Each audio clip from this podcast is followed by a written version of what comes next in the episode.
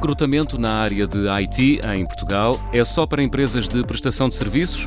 Neste episódio de RH Sem Tabus, o André Salgueiro, da Wiser e Kibit, ajuda-nos a responder a esta pergunta.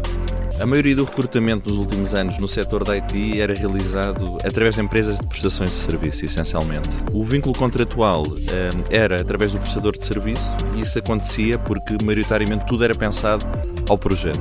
Era preciso fazer determinada tarefa ou apenas realizar eh, determinado projeto. Atualmente, e com o crescimento exponencial da área da IT em Portugal, tem-se verificado o interesse pelo vínculo direto com o empregador e a Kibit tem sido um player estratégico nesse âmbito, nomeadamente com o seu expertise e grande base de dados que inclui candidatos com perfis de middle e top management. E assim, as empresas portuguesas ganham competências para crescer neste mercado. Obrigado, André Salgueiro. Vemo-nos no próximo episódio de RH Sem Tabus, onde vamos falar de trabalho temporário.